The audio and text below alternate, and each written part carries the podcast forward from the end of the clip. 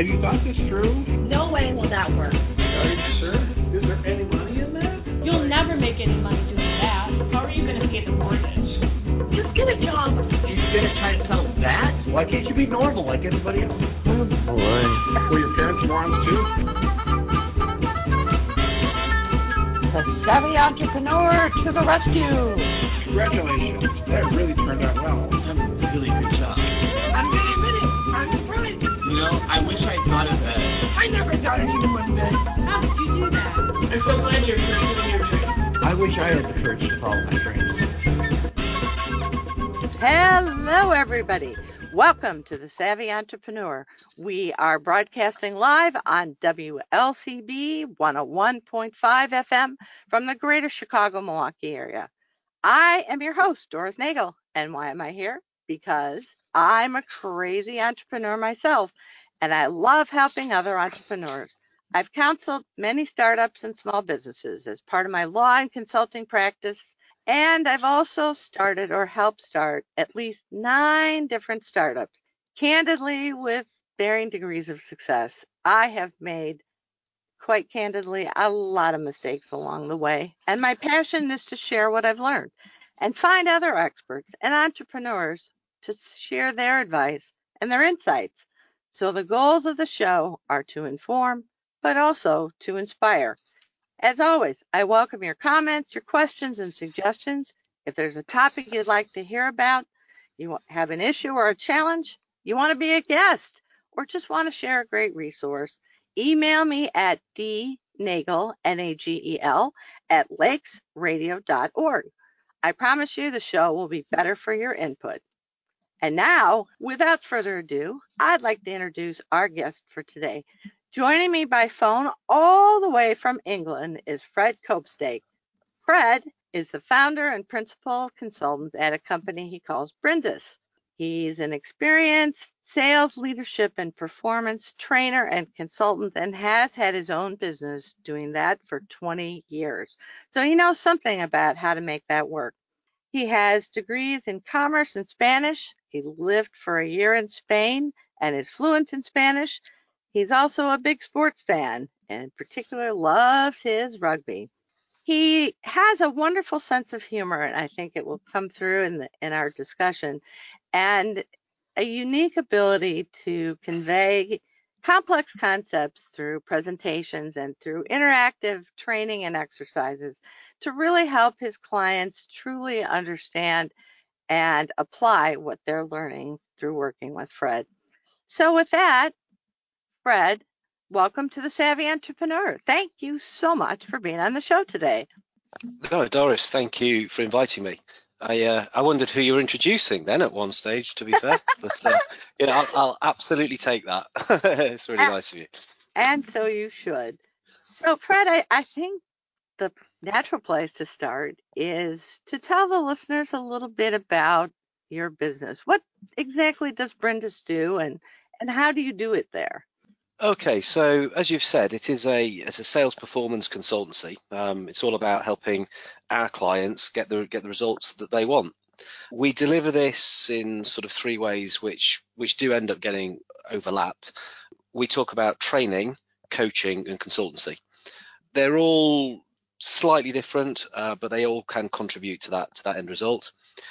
How do we go about it? I mean, really, it's by understanding essentially it's by understanding what what the client wants what are they trying to achieve and then putting together the stuff that's going to make that happen for them as i say a mixture of those of those elements so why did you decide to create this business i mean there are lots of consulting firms bigger consulting firms big training firms why did you start your own firm um essentially it was through a really brilliant opportunity that i had I was working full time for a training company, and we had a client, a client called Eurocermex.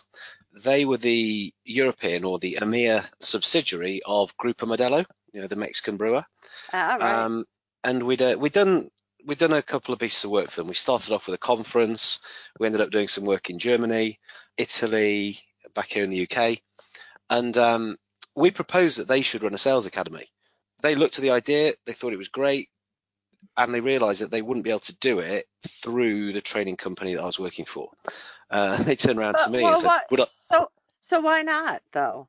they, they were looking at cost. You know, we were we were coming in at sort of full full rate consultancy fees, and the amount of work that that they would need to do, because really it was about running a number of courses and a number of interactions to get the hearts and minds of their distributors. They just looked at it and said, you know, we we we've not budgeted for that. Uh, but they said, you know, maybe there's a clever way of doing this. Um, would you like to come and work for us to do that? Uh, it's put me in an interesting position. um, I spoke immediately to the to the MD of the company I was with. He said, "Look, I'm glad you came to, to me. It was, it was the right thing to do." He said, "If there's any other client, would say no." He said, "But with these guys, you're probably the only one that really gets them anyway. Uh, they spend a lot of their time speaking Spanish. They do things in odd ways. You don't get flustered by it. What would you like to do?" And I said, "Well, you know, I'd love the chance to go and do that. It sounds it sounds really interesting. Sounds a lot of fun." It does, Um, yeah. uh, and it was in the end. But the way that we ended up setting up was that it was actually better for me to work for them as a consultant rather than be a full-time employee to do with the fact that their headquarters were Belgium, I was living in UK, and so that's where I set up my own my own company. And and, and yeah, you know, it's kind of luck, I guess, and it, and, and it was fantastic because they didn't actually take all of my time, and so I ended up carrying on working for the for the company that I'd essentially left. So it was I was absolutely having a cake and eating it. It was uh, it was brilliant fun. Well, I think I So, think yeah, you're it was all good. You're a good example of how I think many consultants and trainers, coaches start out with a significant anchor client, which is exactly what you had. In fact, you had two anchor clients to start out with, which is you're right. That's a that's a once in a lifetime opportunity to be able to launch your own business, right? Absolutely. I mean, you know, carpe diem. I I, I- really did that, and you know, I'm really thankful for the guys there. But but both both at Eurocermex and and the guys at Structured Training for for letting me do you know what what really was the right thing at the time. So you know, So I- I have to ask, how did you come up with the name Brindis? well, first thing, I wanted to have a company name. I didn't want to just be Fred Copestake Associates or something like that. A name is far more scalable, and you know that had always been the the we even then would have been the ambition, or was the ambition.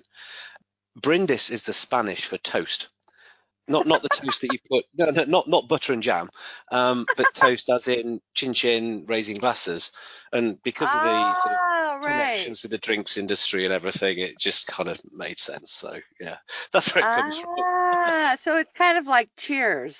It's cheers, absolutely, it's cheers. Umbrindis is a toast, so it's you know ch- chinking glasses and saying cheers. Well, it has a nice kind of happy, upbeat kind of sound to it too, which is great because when you have a trainer come in, eh, we've all been through training courses that are just deathly dreary, and so I think it it's a nice way of conveying your sense of humor and sense of fun that you bring. So, fair disclosure to our listeners, I've known Fred for quite a while and know him fairly well. So, I can say that about him, which I wouldn't be able to do about a lot of my guests that come on the show. That's very kind of you, Doris. Thank you again. So, what's a typical project for you look like today? so when I'm looking at projects, I sort of think in a couple of dimensions, and a project will tend to, in my mind, be either tactical or strategic. A tactical project is where somebody comes along and says, "Can you do me something on, I don't know, negotiation, say?" And we end up Ah. talking, and, and what they we make sure it is negotiation that they actually require. Uh, that, that's a good one where actually we sometimes find it's selling they need before to get to negotiation, but it's something that ends up in a couple of days training, and that's great. You know, it's going to be better than nothing. A more strategic project, it involves more to get to the results that people require. It's a more robust, solid approach, and so it'll it'll mix up those those consultancy and coaching elements as well as the training. The, the, the footprint, if you like, of the perfect project for me is one that would involve an element of, of research. So it's understanding what the guys are doing, what they want to be doing, you know, what does good look like, where where do they actually want to be. It would then involve an element of the design of putting the right elements into the interventions before having some kind of management kickoff to show that they're absolutely behind what we're trying to do. And then space out a number of classroom training sessions. Because I work so much with salespeople, they need classroom. Is, is kind of how they're, how they're built. In between those, then, what we would want to do would be have some coaching, so some more one-to-one elements, and the coaching would tend to be around how they're applying the learning from the last sessions. Ah. If, so if we can then pick a project for each of them, and so it might be a key account, it might be something that you know they're they're trying to achieve, we can apply the new stuff right into the project they're working on so that by the time we've completed the sort of the whole of the cycle I like to finish with a with a presentation where the guys talk to senior management about what they've learned.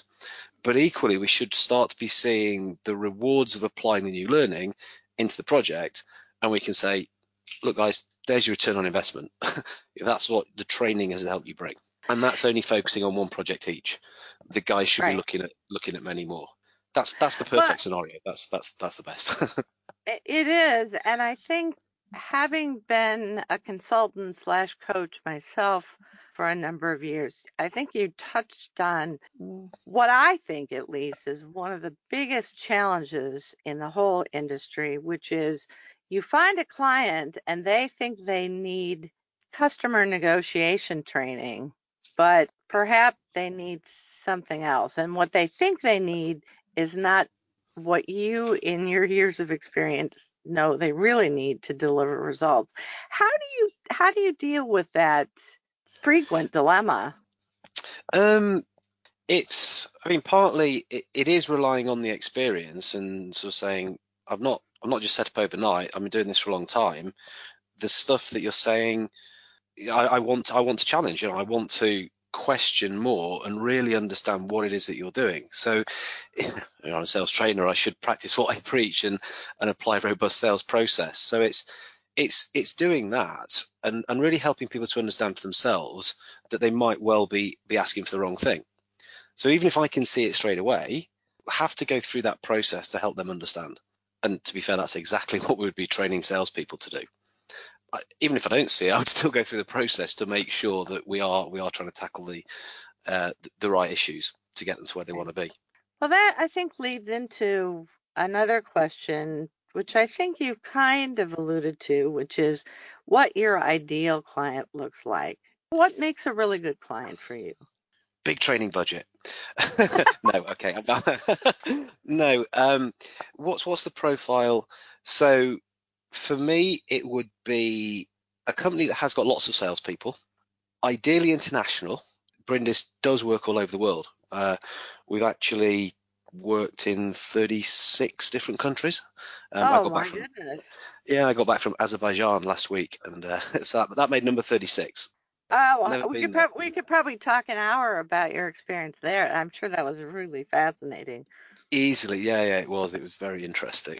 But now, if we say lots of salespeople, it's international, and where I where I think I get the best results, or where where I know we get the best results, is that when we've got people who've got a really solid, a really good offering, the stuff they're selling is excellent, but probably from more of a technical background, because that what happens is the salespeople will then tend to come from that same technical background. They'll be great at talking about that, and so what they'll tend to do is seek out people like themselves or other technical people, and they'll talk for hours on end about what that is. Missing out, well, yeah, and do a good job with it. And that is a part and parcel of how to sell those more complex, complex solutions. However, there will be other people in the decision-making unit, and that's where they will tend to be more uncomfortable or, or just not able, not know how to address them and to sort of deliver the things that are going to be of value and of interest to these to these different to these different buyers. And that, that's where we, we can make an immense difference. And I, I think that's a very common problem among startup companies in general. People are, they have an idea, a concept, they're quite good at the technical aspects of it. And I'm thinking in particular software startup companies, small tech companies are often full of people who really understand coding and the apps they've developed or their, their idea, but really lacking in sales skills. And I, I think that's that's a pretty common thing among a lot of small companies. It, it is, and, and, and sometimes sales can can almost be considered a bit of a dirty word. Um, you know, Right. a- Exactly. Yeah, it is that. And You picture your, a used car salesperson. It's like, ew, I don't want that. They don't want me to sell them. Precisely. So quite often it's just starting off, shifting that mindset and getting people to understand it's a profession. There's process involved in it. You know, there's things we can do time and time again to help ourselves be more successful and help your customers by doing that thing. Once people get that, it then makes the rest of the training so much easier. So I would always, in that scenario, invest time up front to help them get it. You know, it's it, it certainly has an impact later on. Well, I think you alluded to something else, though, in your profile of the ideal client, which is buy in from a pretty senior person or ideally the entire management team. I've seen a lot of initiatives fail because that just wasn't in place. Absolutely, yeah. So very often, you know, we will talk about decision making units. I, I actually ban people from saying the word decision maker because I'll say there isn't one. It's made from a bunch of people who you have to satisfy each of each of their needs, each of their wants. When you've done that, that's when you get the consensus. There might be somebody who ultimately signs it off, and this is where a naive salesperson gets it wrong because they put all their effort into that person who could well be standing back and saying, Well, I don't really care. As long as he's happy, she's happy, and he's happy, then I'm happy. I'll just sign the check. Don't tell me about all this stuff that you do because I'm not bothered. So it's again sometimes readjusting people and giving them structure in how to approach all those different different influences that uh, that are going on. Well, that's an interesting point as well. So sometimes in the sales process, I'm guessing you need to help coach your contact or maybe even actively help them sell the project within their organization. we uh, so in, in the way we actually train that, we get people to identify the different buying different buyers, different buying motives. But we say, look, we want to find out the person who is your coach. I use that language. Um, some some people call it a sponsor. I sometimes call it that, but it's it is that person who's going to help you navigate the organisation, understand who's who, go into bat for you, and really help you move things forward faster. You know, it's, it's your guy on the inside, if you like. Um, and it's a very deliberate, you know, unconscious sales strategy to try to identify who that is. Mm. Well, it must help to be a sales consultant because you know how to help how to best help yourself sell the projects to your clients, which is which is for any kind of a, a professional service business, I think is a real it's a real art form. it is, and sometimes uh, sometimes it's the it's the principle of cobbler's shoes. So what does that, that mean? Well, you know, if you look at a cobbler's shoes, are they as good as all of their clients? Ah. Maybe not, because they spend the time, you know, making their, their, their customer shoes great and don't always apply the stuff at home. So, you know, um, do we always do exactly as we say we do?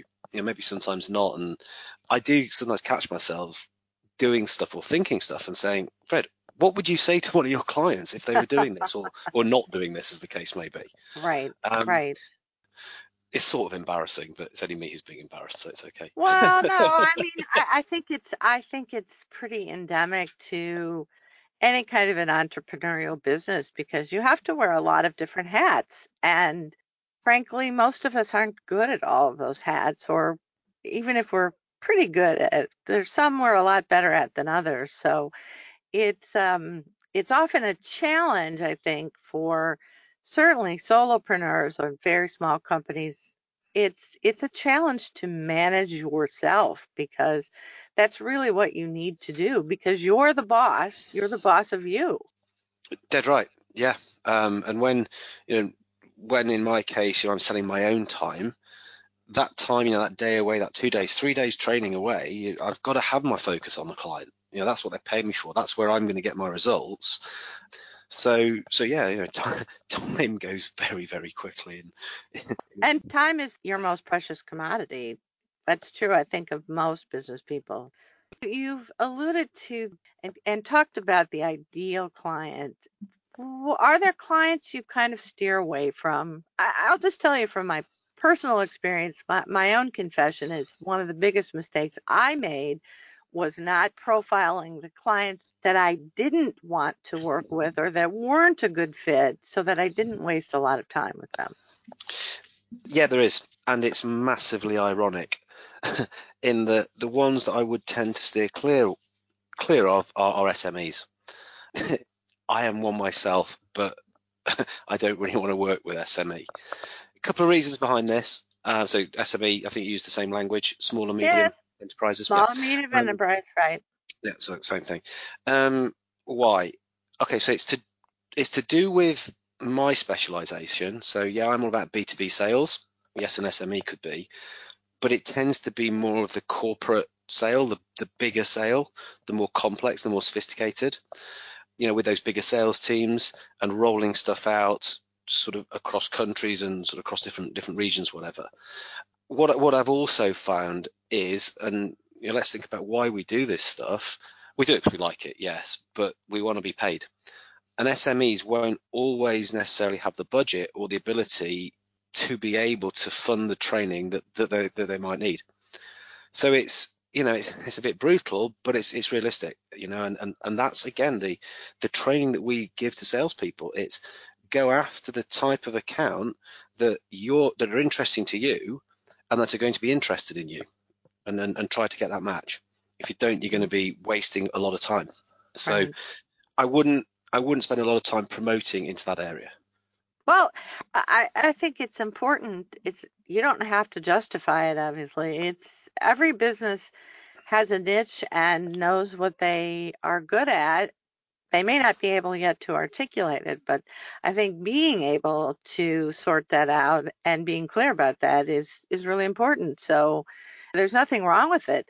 What what I would observe though is that I think selling into bigger organizations often requires a different skill set and is sometimes more challenging than selling to small companies. Can you t- talk a little bit about your sales process and how you navigate some of those challenges? Yeah, I mean, well, there's there's two ways I there's kind of two main ways I get business. So we will operate as an associate with bigger training companies. So sort of like a subcontractor, if you like. People will come along and say, "Hey, you can do this stuff. We've got this client. Will you come in and do whatever it is?" Yes, it's usually the answer. Not always, actually, but normally because they know me, they know sort of how we do stuff, and would tend to pick us because of that. Then there is more of the the sort of the direct sale I have to do myself, which will tend to be through through networking. Really, um, that's always the, the best means of getting the introductions. Um, and by that, I don't necessarily mean networking events. I mean it's working with people and then asking them who they might know who would appreciate a similar kind of service and can they sort of make the introductions or at least point me in the right direction. Um, keeping track of guys I work with where they've gone, you know, if they're moving, uh, moving around, another way to to do that. And then 2020, you know, this is this is very much about hopefully a whole new phase of marketing for me where I'm I'm trying to do something a little bit different to what I've to what I've previously done and hopefully be able to tell you this time next year on how how well that's uh, how well that's worked or not. So, talk a little bit about what your goals are this year for your business and how you're pivoting. Okay, so the offer stays the same. You know, it's training, it's coaching, it's consultancy, but it's it's how I market it is going to become is going to become different. I'm currently writing a book, slightly behind schedule, but you know, it's it's nearly done. Uh, the publishers start. Aren't we all behind? Aren't we all wanting to write a book? And aren't we all behind schedule? So, Yeah, you know, so that's why I thought I'd share that. Yeah, everyone's nodding and saying, yeah, yeah. No, but it's it's that will give me a platform to to promote from. Uh, with it comes a level of authority, hopefully, um, or more authority if you like. But by having a slightly different spin in the way that sales can be done, gives me something a little bit different to talk about. It means that I can make probably more direct approaches by identifying, you know, I, I have identified the type of company I want to work with and say, look, I've looked at you guys. I think I understand how you're selling. Here is a way that you should be considering. It's, it's kind of like an expensive business card, I guess. so tell us a little bit about this book. Sounds exciting. Yeah, well, you know, as you know, we we talk a lot about partnering and partnering skills, and just as salespeople, salespeople need IQ. Of course they do. They need to have a logic and a, a rational rationale in what they do.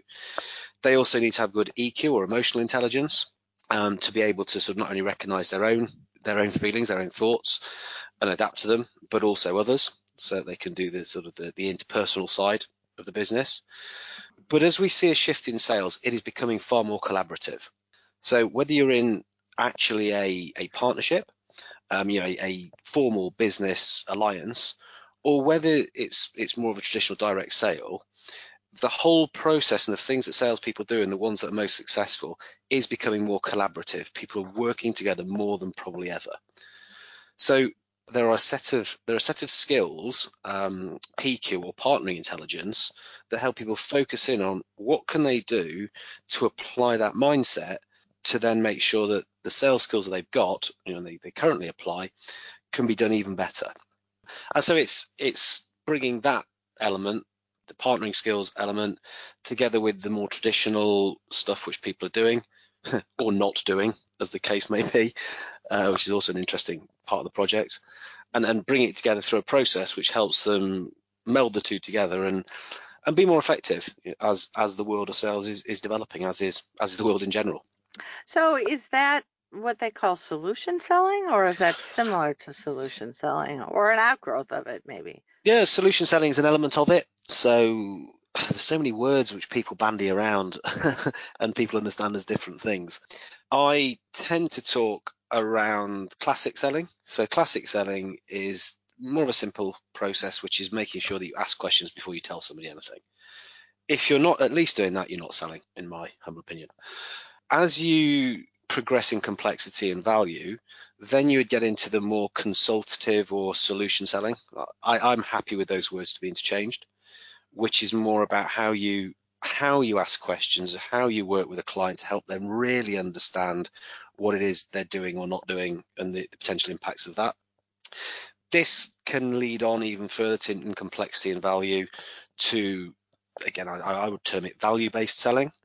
So using more tools and sort of ways of thinking to really generate insight for a client and work with them to be able to deliver before we get right to the top end only in complexity and value. It's not necessarily that one's better than the other, but that's where you're into a more of an enterprise sale.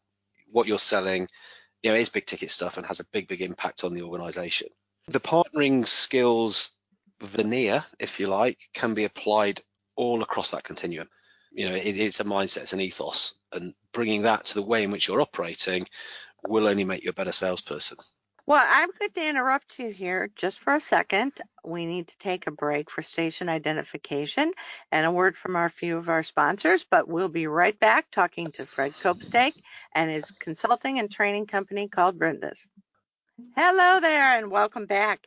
This is Doris Nagel and you are listening to the Savvy Entrepreneur Radio Show.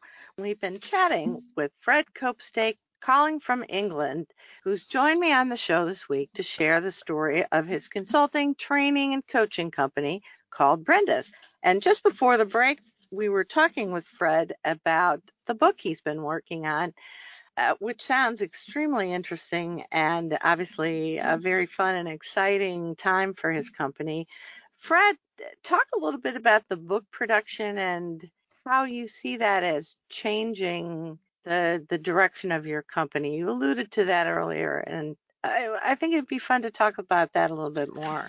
Yeah, I mean, I don't I don't think it changes the direction as such in that you know I'm still all about sales performance and we'll deliver it through those you know those different forms of of training coaching consulting like I've said what I think it does do is move move Brindis from just being a me too I would I don't like to describe it like that anyway. But at the end of the day, it is a consultancy. It's made up. You know, I've got some great guys that I can work with.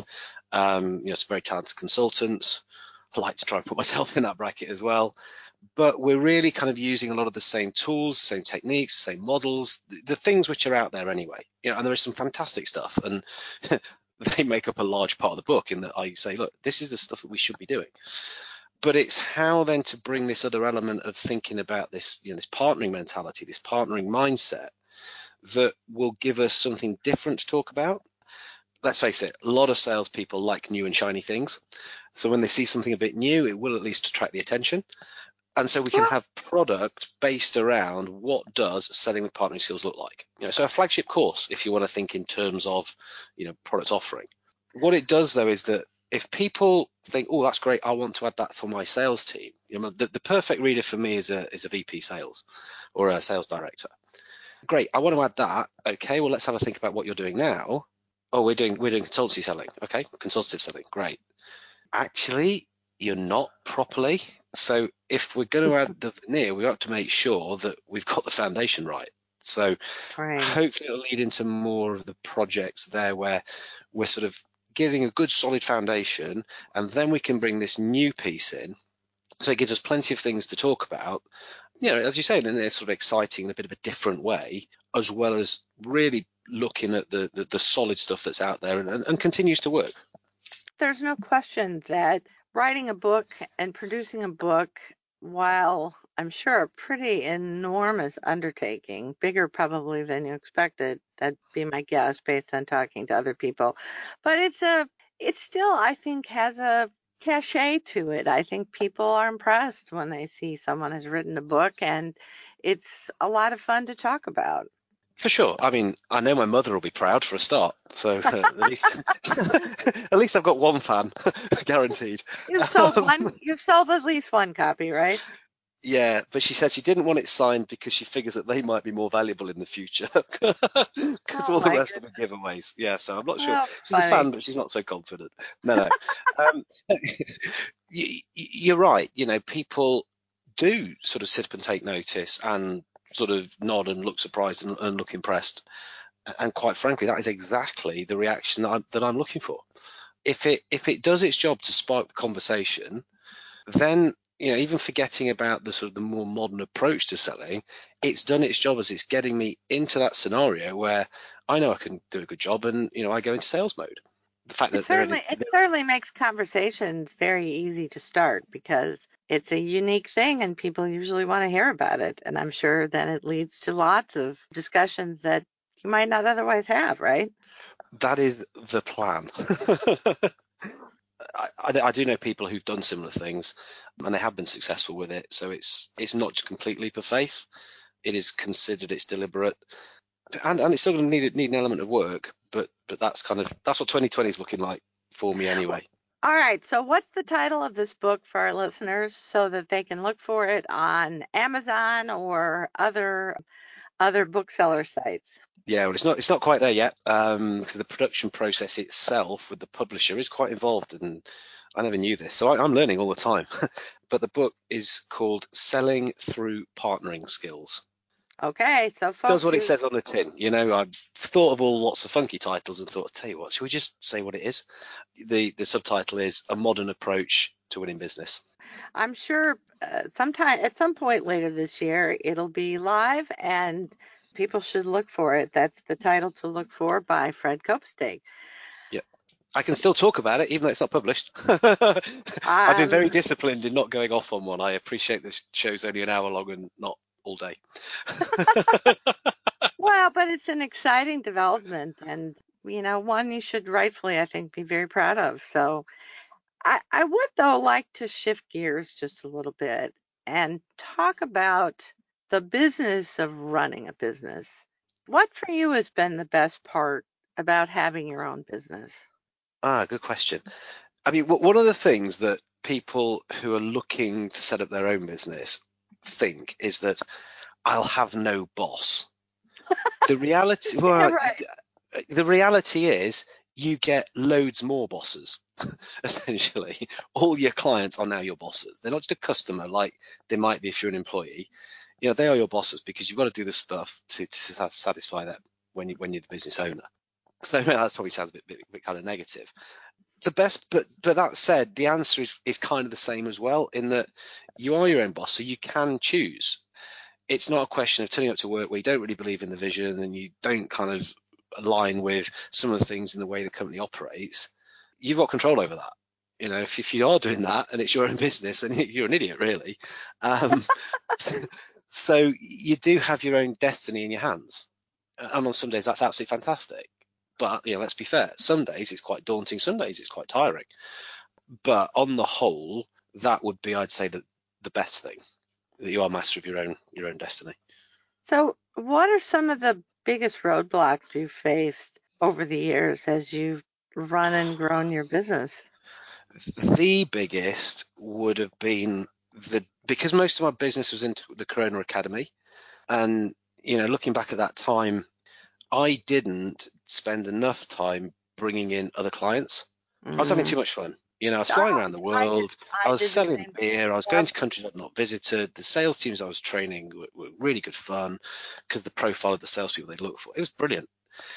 That company started to go through some changes where they looked for bigger distributors, where they've got their own training centers, and so they leaned at the academy less. It wasn't as valuable for them.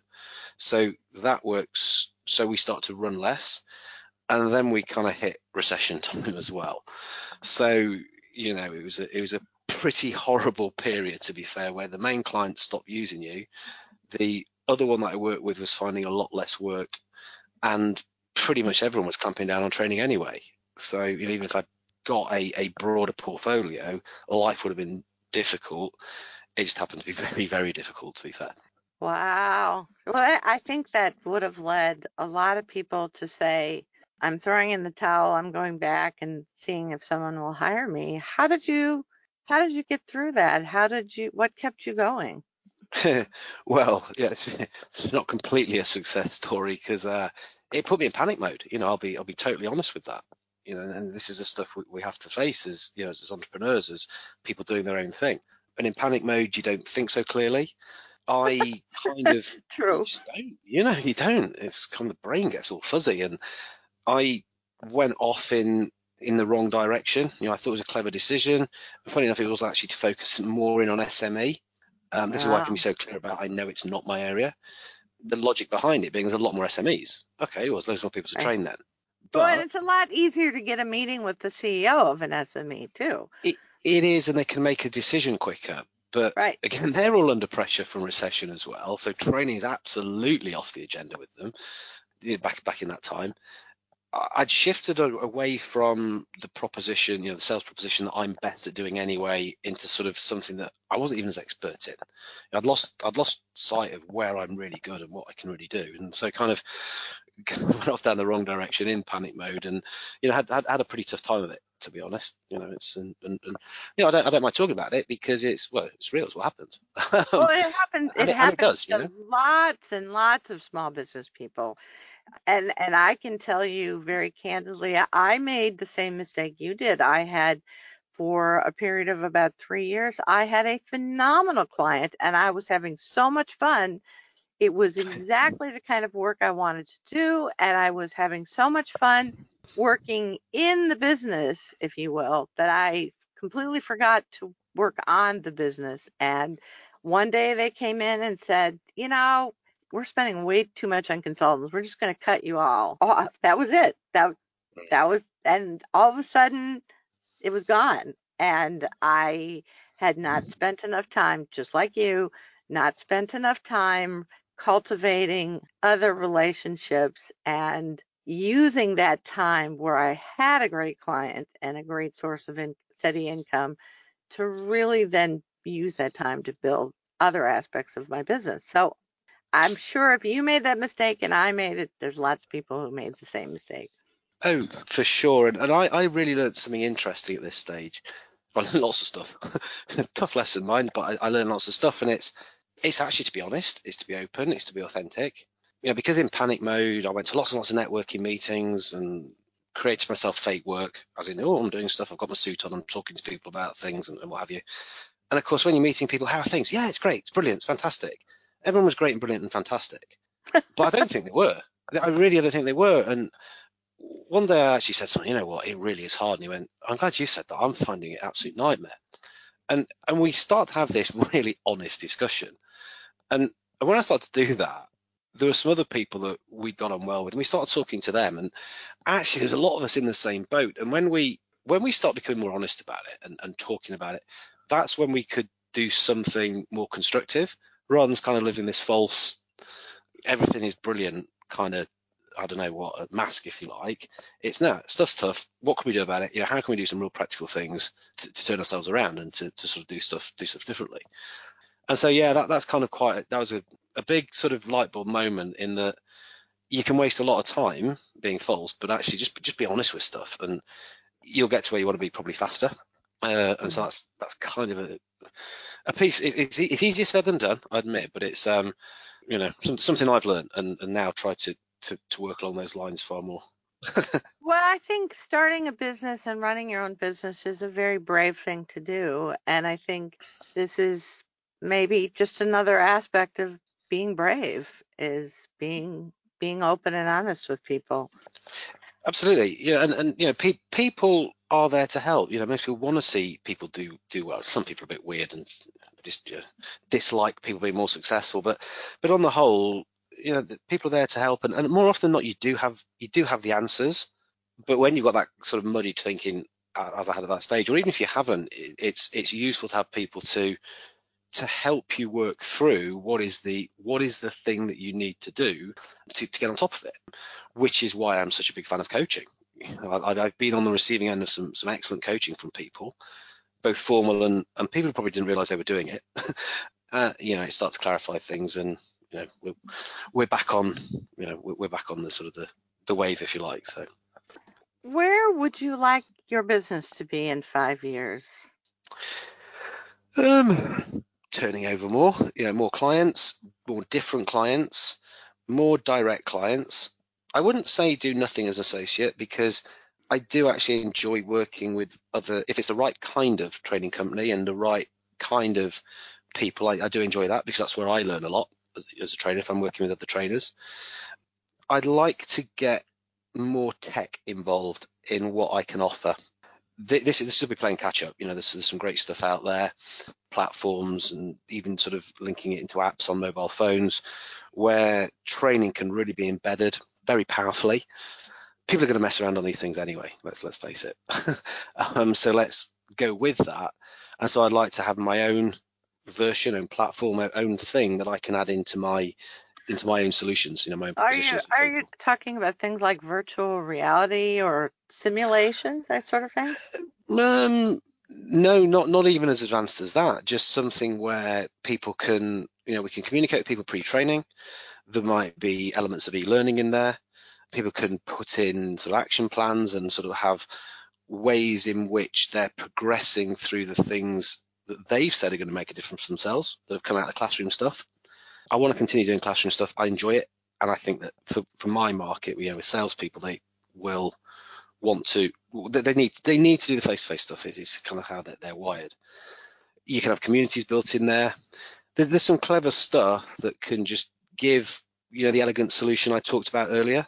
Give mm-hmm. it even more oomph, if you like, and the client can get bigger bang for their bucks. That would be ideal scenario to sort of have have that in the offer as well. You know, we're almost out of time, Fred. The hour just flew by. Wow, hasn't it any final words of advice for people, particularly in professional services, as they start or try to grow their business? Um, cash flow. Keep an eye on that. Um, again, a, a, lesson hard learned which I'll be you know, honest about. You know, that's the point of coming on this to, to help folk. And if I've if I've had some hardships, then you know hopefully people won't. Um, it might put put stuff aside. You know, you're going to get a tax bill.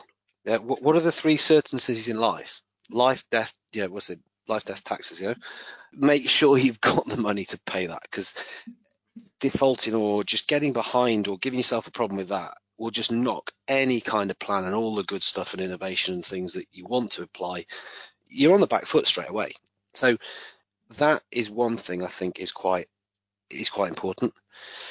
Make sure you are doing what you enjoy, you know, and, and have fun with it. I'd say that to anybody at work, to be fair, because you spend more time at work than you do sort of with your family or at home. But you know, when it's your own thing and, and times might get a bit tough and might feel overwhelmed, if it's also something you're not enjoying and it's it's not fun, you know, that's gonna be that's gonna be difficult to ride those to ride those blips. So it it's got to be something that you know, people say they're passionate about or fun, or rather than right. just I'm doing that because it looks so it's really profitable. Or because um, somebody tells you that's a good way to make a living or a good business to have. It'll become pretty tiring pretty quick. I'd yeah. thought. Yeah. but I love what I do, so you know it's. well, it's I think I think that shines through. Fred, before we wrap up, how should people reach you if they're interested in learning more about Brindis or you? Um, oh, that's that's that's really really kind offer. So um, yeah, LinkedIn. I'm on I'm on LinkedIn. Fred Copestake, C O P E S T A K E. And by the way, it's not chopstick, cupcake, soap plate, cheapskate, or anything like that. um, so there aren't many Fred Copestakes, so you, will you'll find me on that. Company website is www.brindis, B-R-I-N-D-I-S, .co.uk. Connect with me on those, and if it's more about the book and how that looks, I have got a website for that as well, and I can direct people towards it to to have a look or or talk their ears off about it, whatever their preference. Fantastic. That's our show for this week. Fred, thanks so much for being with us today and joining us all the way from jolly old England. Oh, thank you. Really enjoyed it. As did I. And thanks to all of our listeners for listening. I hope you enjoyed listening as much as I did. To listen to an on demand recording podcast of today's show, along with other free information and resources for entrepreneurs, you can go to the Savvy Entrepreneur show page at lakesradio.org, to my consulting website, which is globalocityservices.com, or my law website, which is forsythialaw.com. Be sure to join us next Saturday when our guest will be Ty Rohrer. He manages two nonprofits. That's an interesting form of entrepreneurship, nonprofits that I'm not sure everybody thinks about as entrepreneurship, but I certainly think it takes a, a lot of entre- entrepreneurial skills to be successful at it. He has loads of experience with different nonprofits and lots of words of wisdom for people who are thinking about either donating their time or running using that as as as a a way to to make some money for your family. So it'll be a great listen. Be sure not to miss it. And until then, I'm Doris Nagel, wishing you happy entrepreneuring.